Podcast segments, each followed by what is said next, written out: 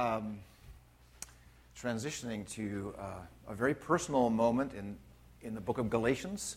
Uh, the Apostle Paul is sharing his, um, a bit of his autobiography, a bit of it. And so this morning we're going to look there at Galatians chapter 1, uh, 11 through 24. If you have your Bibles, uh, it'd be great to have them out, or the worship folder will have the scripture for you there. Um, we've uh, begun a series on the book of Galatians. Uh, we are entitling it The Rediscovery of Joy. Rediscovery of Joy. And uh, we're exploring uh, Paul's love for the Galatians this morning, that he intended to share his heart with them and his very life with them in order to win them.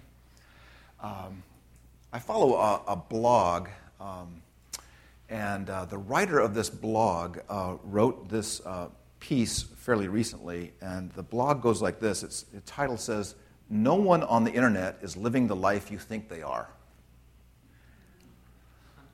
Um, and uh, he's, he's making a mention about social media, about how we want to present ourselves as, uh, as having this perfect kind of life. Uh, usually, the pictures that were posted uh, on our social media um, represent happiness, and that's good. Uh, but the author goes on to say this: it says social media is really anything digital or anything digital is set up to be a near constant stream of editorialized data.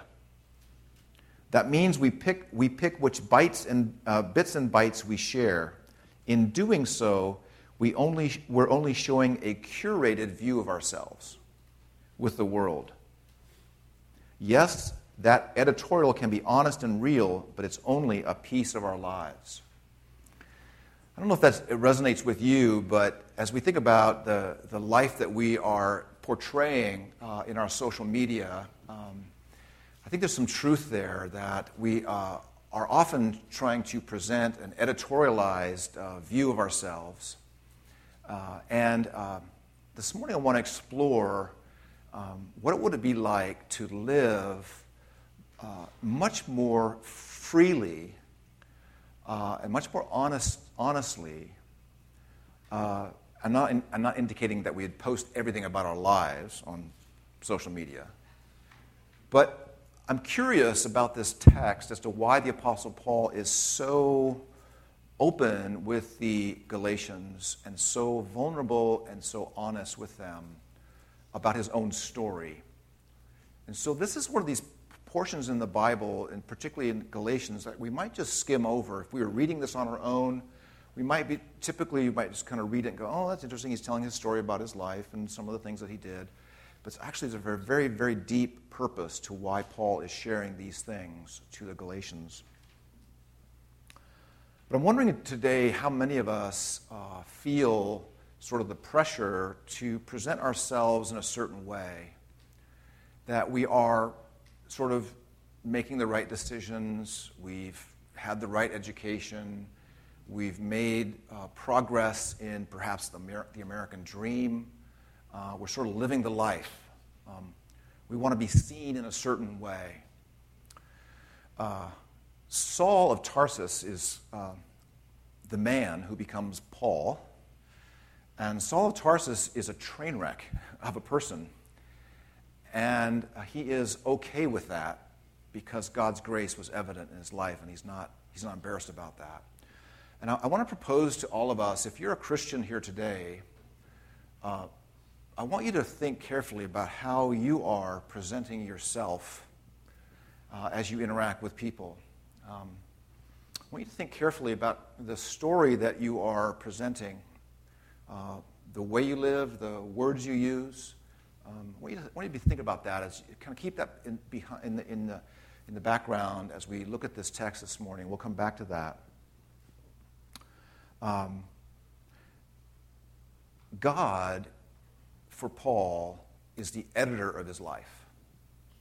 Uh, God comes and he edits for the Apostle Paul um, his, his life and he, he makes it go in a direction that is beautiful, redemptive, and gracious. And so, with those thoughts in mind, let's pray, let's pray and ask God to be with us today in this message.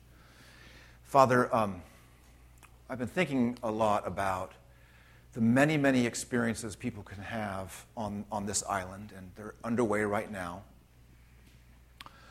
Uh, and there's nothing that could compare to the, to the grace of the gospel. Nothing could be more fulfilling, nothing could be more filling, nothing could be more um, beautiful than to experience more of your love and to realize your love and to feel your love and to want your love. Uh, nothing could be more important. And I, I pray, Lord, in, this, in these moments, you will, in a supernatural way, speak uh, as we consider the Word of God this morning. In Christ's name we pray. Amen. Okay, Lenya, I'm going to move over to the, uh, the big pulpit here, so here we go. Um, so, God edits the Apostle Paul's life. And Paul is really, really glad for that. And so this morning, what we're going to look at is his sort of this short autobiographical section that starts in Galatians 1:11. And what Paul is endeavoring to do for the Galatians is he's endeavoring to tell them about where he got his gospel, how he received the gospel, and the gospel has no legalisms in it. The gospel is God's delivery from the realm of sin and darkness by sheer grace alone. So, this is for the good joy of the Galatians that he's sharing his story of his conversion and what he did just on the other side of his conversion. What was it like for him? So, again, this is an often overlooked passage in, uh, in the scriptures uh, particularly in Galatians. It's sort of like this place where we don't really think there's a lot in there, but there's actually quite a, it's actually quite a profound passage.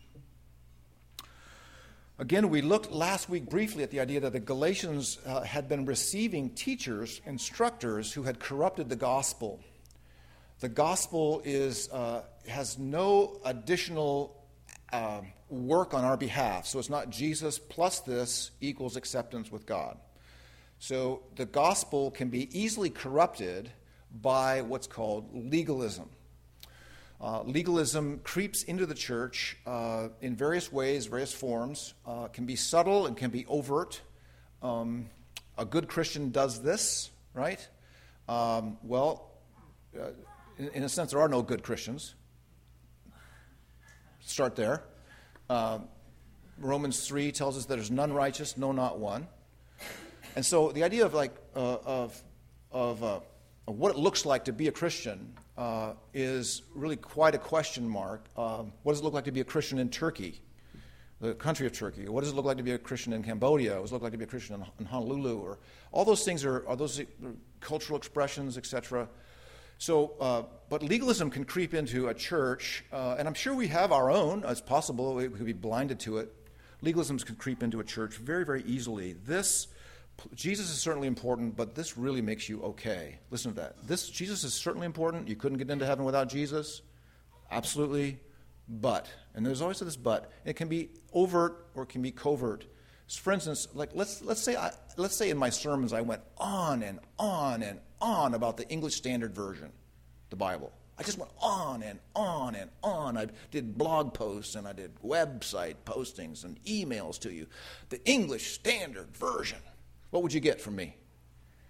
You would get a covert, perhaps an overt effort at some sort of legalism. Now, I would be the only pastor in the world who would ever make a big deal about translation. Is that right? Yeah, there's one that's like just centuries old that is somehow, if it was good enough for the Apostle Paul, it was, you know, the old King Jimmy, right? And some of us, so you may drive by certain churches and they tell us that they're a King James Bible church, right? Wow, okay. Um, okay, so if you have a new international version of the Bible, you have the Bible. If you have an English Standard Version, you have the Bible. If you have a King James Version, you have the Bible. Uh, a beautiful, poetic Bible, right? So you should have confidence that, to know that you have your Bible. But we, we tend, there's just this something about us that Jesus is okay, but this really makes us okay, all right? Um, and uh, it's just kind of it's just kind of funny how we are. Um, you know, you know, like if I show up at a pastor's lunch, you know, like this is this Bible. This is I have this down my study, and this Bible is just way too new to show up with a bunch of pastors. I mean, this should be on my, my dashboard of my car. Should have a lot of UVs hitting it, and uh, and should, it should look destroyed, right? And it should have all kinds of markings in it and look super spiritual. Does that make sense? So Jesus plus a really, really worn out Bible makes you okay. Does that make sense? I'm feeling lonely up here. All right. Okay, so you, this is part of the work. Part of the work of, of what we're doing in Galatians is, like, oh, that's interesting. I have this little law. It's not quite a Ten Commandment thing. It's not quite a Mount Sinai thing, but I have this little law. And whenever we're, we're, we're thinking that way, uh, we're going to be distancing ourselves from people very, very quickly. Very, very quickly. Okay, so um, uh, so that's one of the many goals of this series. But some people, some people had come in and corrupted the gospel among the Galatians. We, we call them, uh, theologians nickname them Judaizers. So they're this unusual Jewish Christian mix, and they, uh, they were sure that, that Paul had his gospel wrong. So they're accusing Paul of, of not having it right. And so one of the accusations going on here is that Paul was in process of learning the gospel, and he learned his gospel from some the apostles down in Jerusalem, but even these, they didn't quite have it right. And so you need us to help you get the gospel right. And, um, and so he hung out with the apostles and he got his marching orders there, but he relied heavily on instruction and methods from other people. See, Paul's just, there's nothing really special about him. He's kind of like everyone, he just borrowed a lot of his ideas. So we know all about the training that goes on in Jerusalem, and Paul got it wrong. Okay? And there are things you need to do in order to have a right standing with God. Okay? It's very, very, very, very subtle. So one of the questions is Did Paul's gospel derive from others? And you see clearly, uh, verse 12, for I, uh, verse 11, for I, I want you to, you to know, brothers, that the gospel that was preached by me is not man's gospel. For I did, verse 12, for I did not receive it from any man, nor was I taught it. You see that? There's, there's, the, there's the criticism, see? But I received it through a revelation of Jesus Christ. Okay. It's quite remarkable that the apostles who end up being writers of epistles, uh, they received revelation for this, and they are remarkably consistent in the revelation and the communication of the gospel.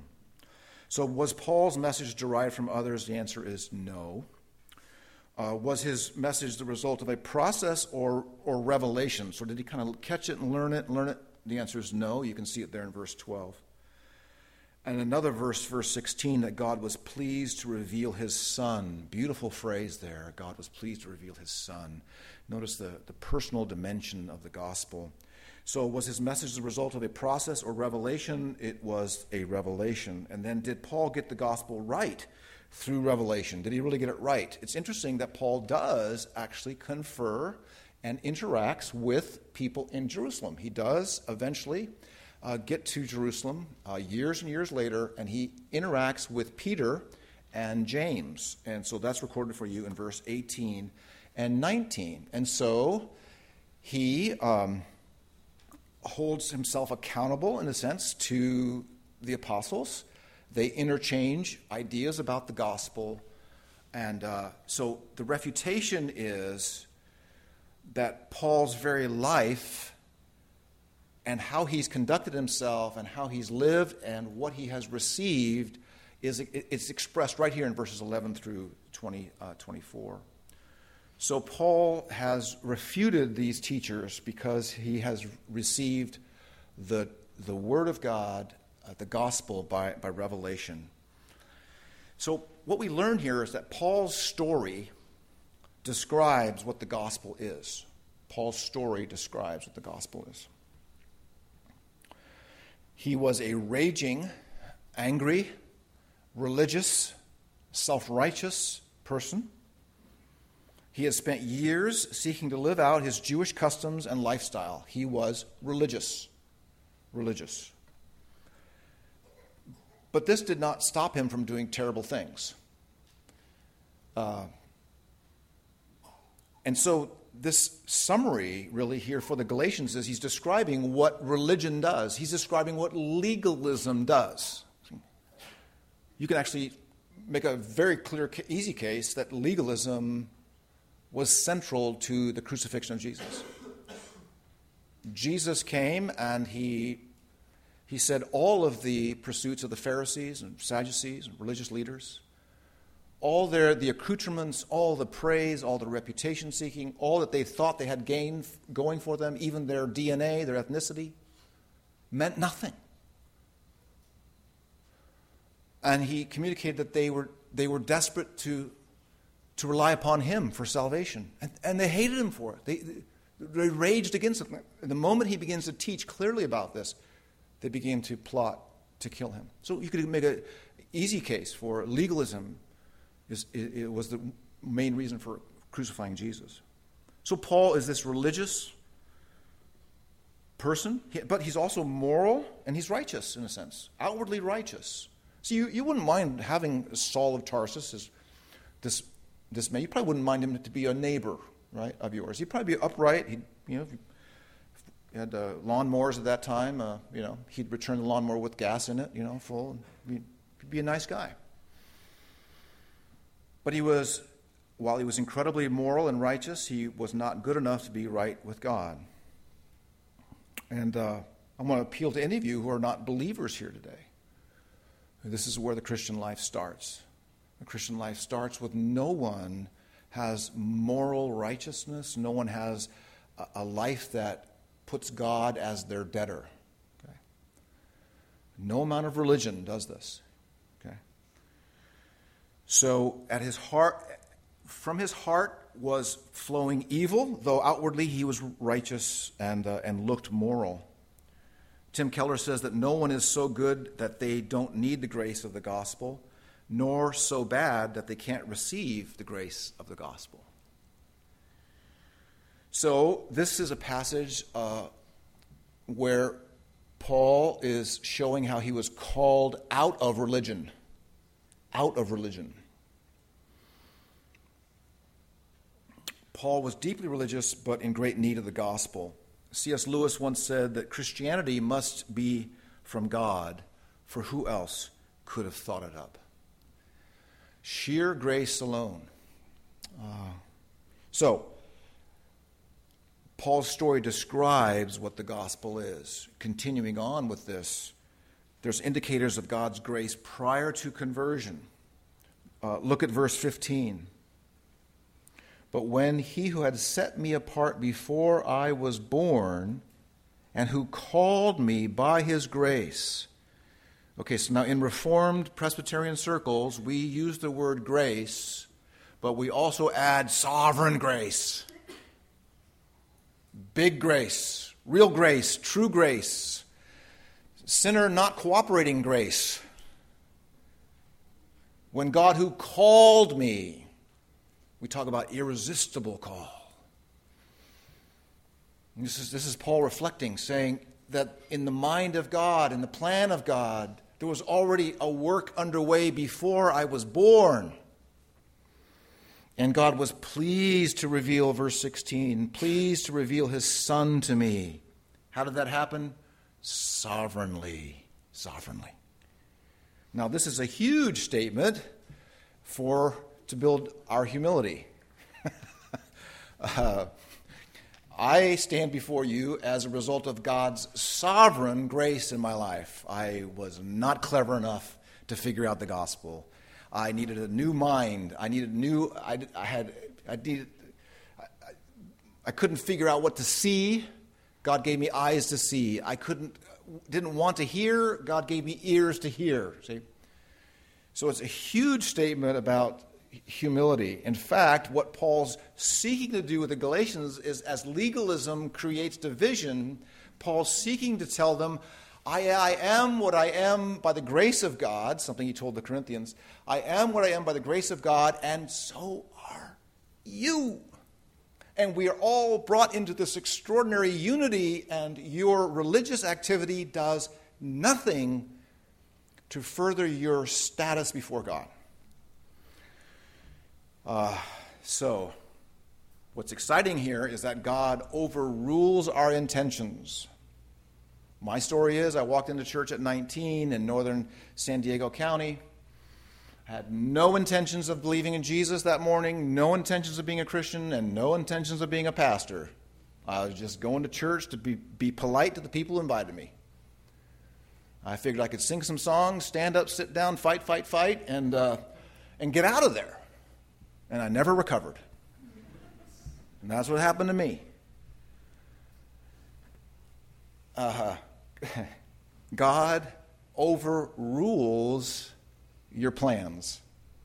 God overrules your religiosity. God overrules your intentions.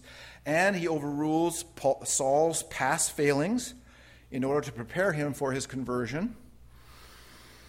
And uh, all of this uh, remarkable training. I mean, Paul, Saul of Tarsus was well skilled in the Old Testament. He was brilliant. Um, some consider him to be a, a genius. And he had all of this remarkable training and God was preparing him for a work to be a preacher to the Gentiles. See? Now, God, this is really actually a, quite a theme in the Bible, by the way. Um, if you're reading your Bible and you have someone who really like clenches their fist against God, like Pharaoh, like Pharaoh in Egypt, it's like, it's like this man, this man with the, the, the power of an, the most powerful country at the time on the earth, has all these chariots, all these armies, and and uh, God overwhelms his heart, see, where he is unable to resist the power of God. See? And so uh, you see in, in, in, Joseph's brothers, the book of Genesis, Joseph's brothers have this plan of evil. Saul of Tarsus, the book of Acts, has this plan for evil, right? This should actually really encourage us. We, we're, I think many of us are discouraged by the things we're reading about, seeing on uh, you know, just about the world condition right now, right? The story of Saul of Tarsus and his conversion, it happens in the midst of the Roman Empire, this op- oppressive, uh, ty- tyrannical kingdom. And Saul of Tarsus was this religious zealot who was dangerous and was willing and eager to kill Christians. And he is knocked off his donkey on the road to Damascus. And he has a conversation. It's actually kind of a one way conversation, but he cries out, you know, and, and Jesus speaks to him and says, Saul is Saul, Saul, Saul, it's hard to kick against the goads. It's, it's, it's hard to resist my purposes. And this story is meant to, this real story is meant to encourage the Christians when it seems like this oppressive, tyrannical kingdom called Rome can't be dealt with and is so powerful. It's a message to say God can change anyone's heart at any time. God overrules. It's a beautiful theme in the Bible. And so, God, in the gospel, God gives us a pair of spectacles through which to review our own lives. You see?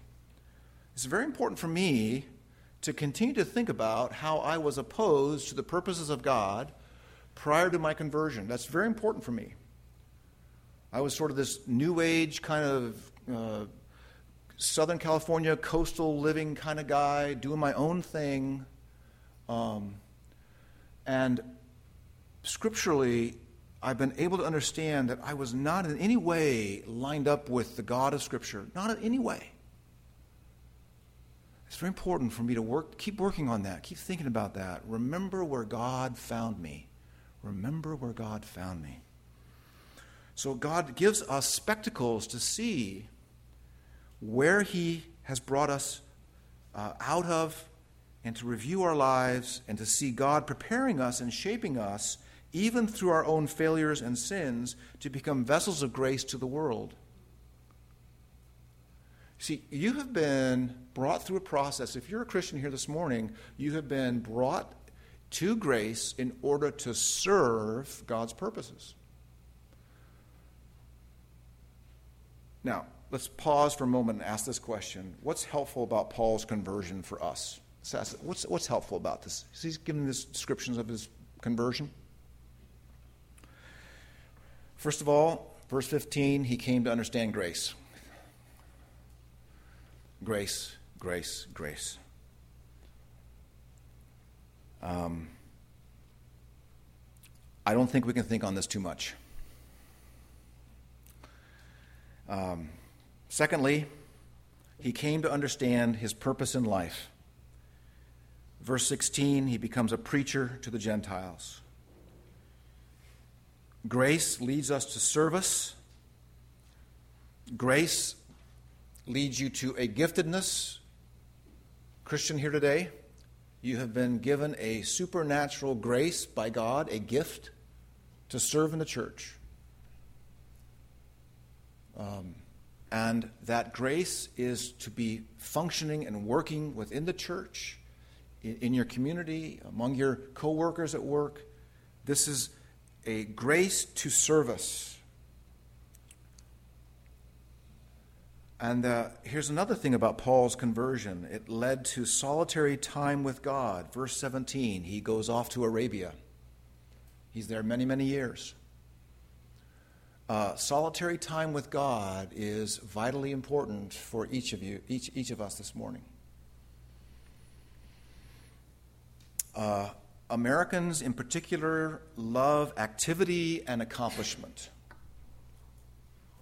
We are not, by and large, reflective and contemplative.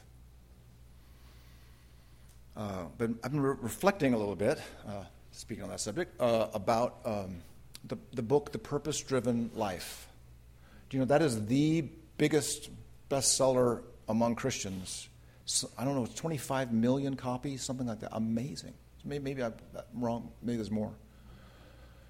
A remarkable, what's that? Yeah, Rick Warren, yes. Uh, a remarkable uh, book about ta- that tapped into people's need for purpose. I don't agree with uh, all that's said in the book. I'm not even really even endorsing it, but here's my thought is that there was such a frenzy about that book maybe 15 years ago.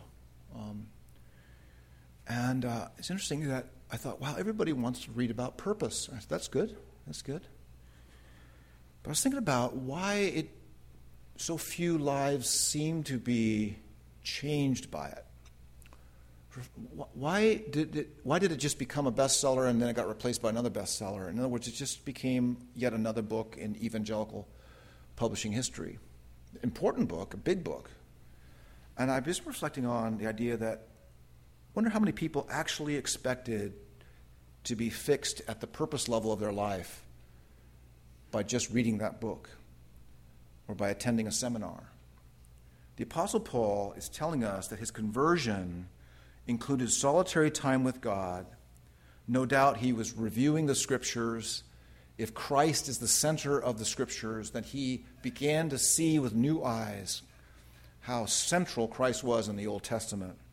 Also, here's another thing for our conversion he worked not independently, but he worked for unity.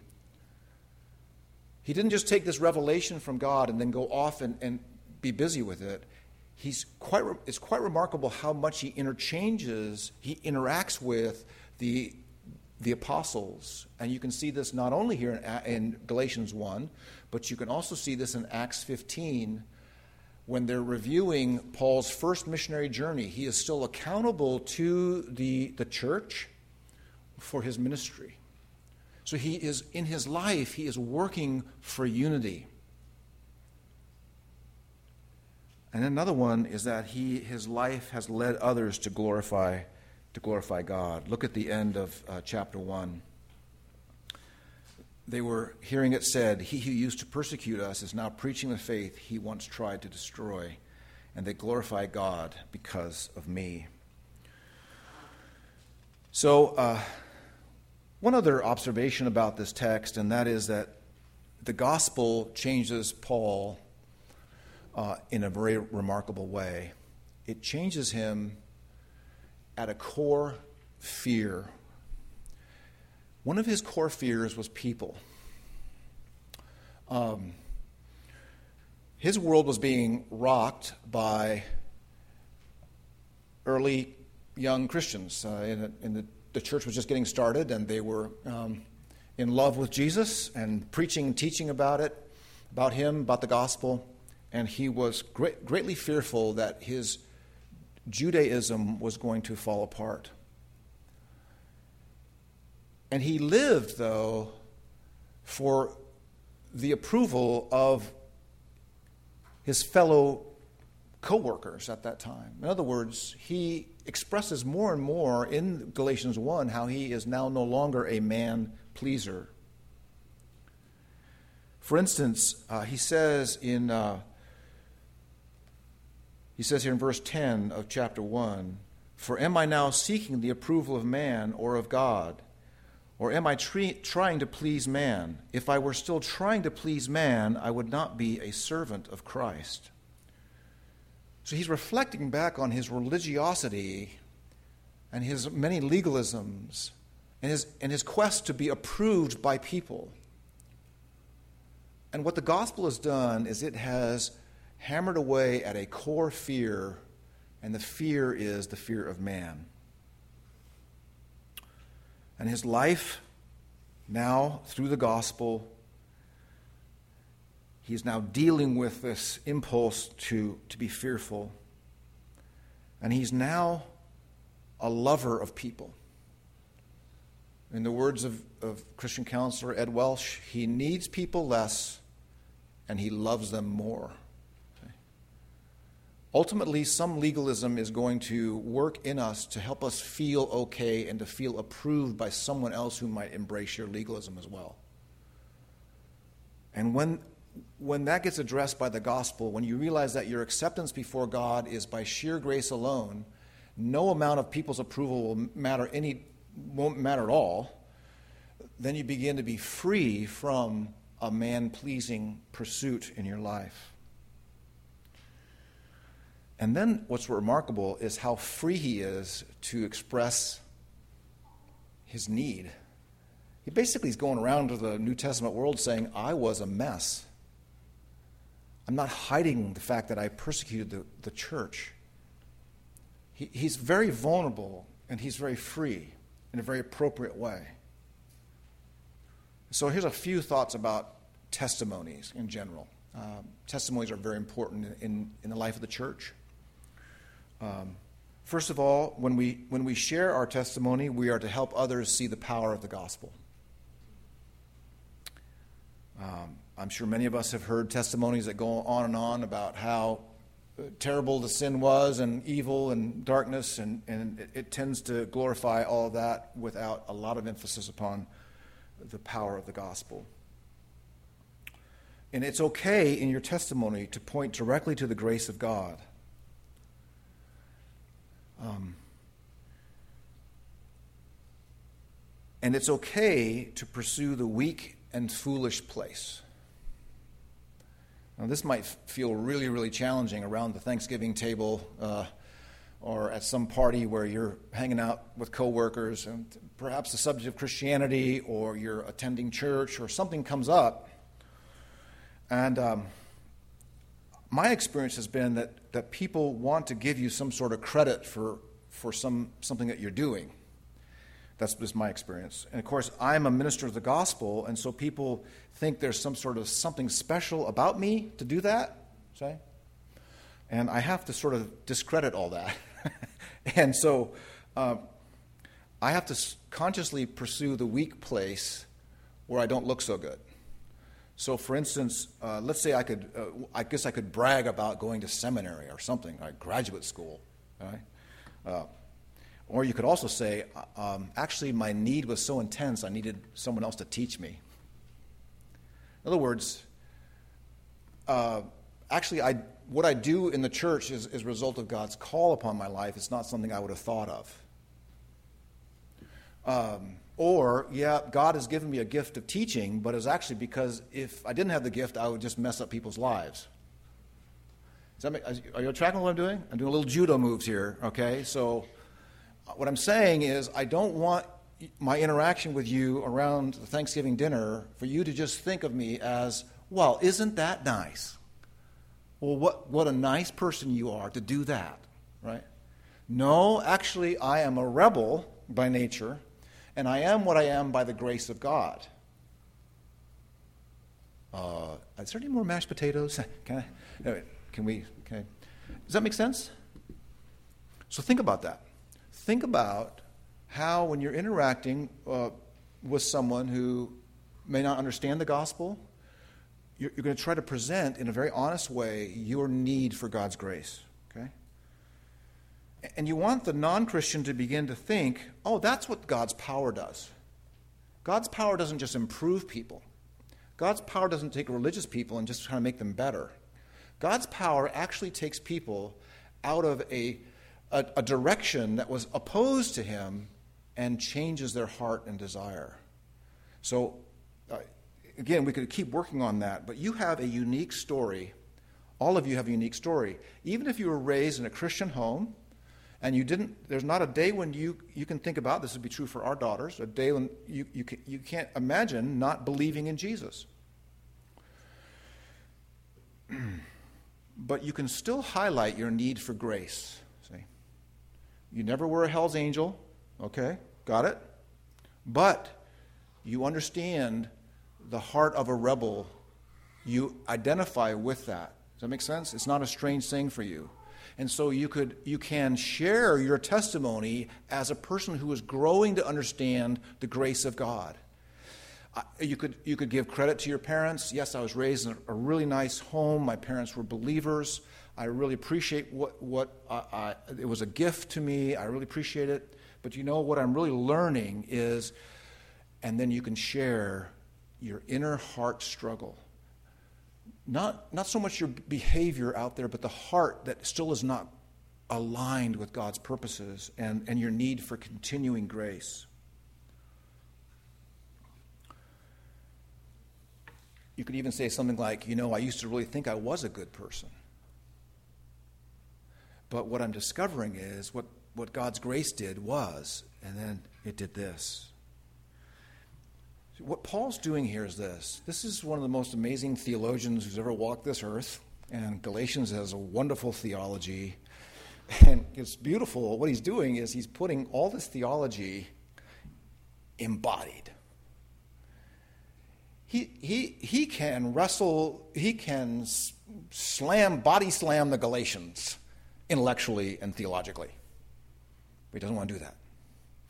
He's going to say, this is my story. The gospel is I am what I am because of the grace of God. I'm chasing you down because of the love of God. And uh, it's this gospel in flesh. And I think this is where I want to kind of wrap things up. And this is, this is it. Is that some of us may think that intellectual arguments are really the key to impacting other people in, in in influencing them for Christianity. And there are wonderful things to learn apologetics, defense of the faith, lots of good things to learn. But remember, it's much more than just a brain that people are interacting with, it is the whole life. It's the whole person. It's the whole person around the Thanksgiving table they're watching. And they're picking up, they're picking up our, our demeanor, our, our attitude, what, what really is centering our life. Where do you give credit in your life? You see? What, what, what, what are you banking on? And what, what is the response of your whole life if you're a, a committed Christian? It's the whole of you, all aspects of your life. And so Christ not only appeals to our minds, but he fills our hearts. Obviously, one final thought is that a testimony is to be helpful to others. And uh, we want to be th- thoughtful about our audience and who is this person? Are they religiously trained? Are they irreligious? Have never even heard of a, a Bible or never heard of Jesus? So we want to be thoughtful about our, our audience. All of us can say, along with Paul, that my conversion is a result of divine intervention. It is radical grace that has brought you into fellowship with the living God. No legalism can do this, only radical grace. All of us want to edit our own life, right? And what it is to be a Christian is, is that to realize that God in Christ has become the best possible editor of our lives.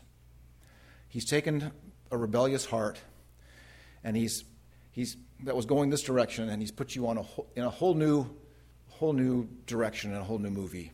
Uh, he's a beautiful, wonderful director and he has beautiful purposes for you. Right now, I want you to wrestle with some legalism that may be threatening not only your joy, but your unity with other believers. It's creating a distance between you and fellow believers. Um, and I want to just exhort you to remember that Jesus died to kill that impulse in you.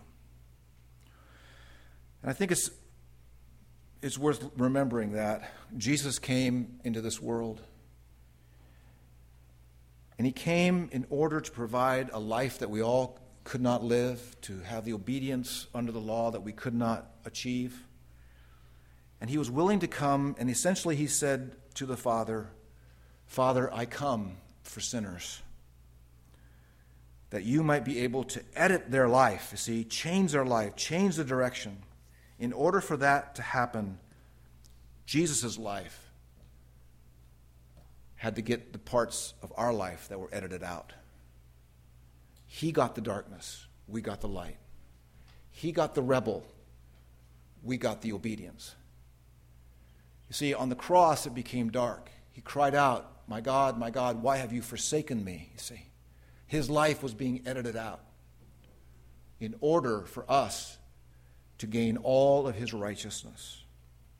He came that you might see with new eyes, to hear with new ears. May grace begin to shape your testimony. Grace begin to share, shape the way you interact with our world and your friends and coworkers. May, may you have a rich appreciation for God who is continuing to be at work to edit your life and to keep it on the right track, the, the right resources of the, of the gospel underway, faith and repentance, always denying that we are, we've, attri- we've contributed to our salvation. He alone always gets the glory. And many, may people glorify God because of what they see in you. It's very possible, it's very real. Let's pray.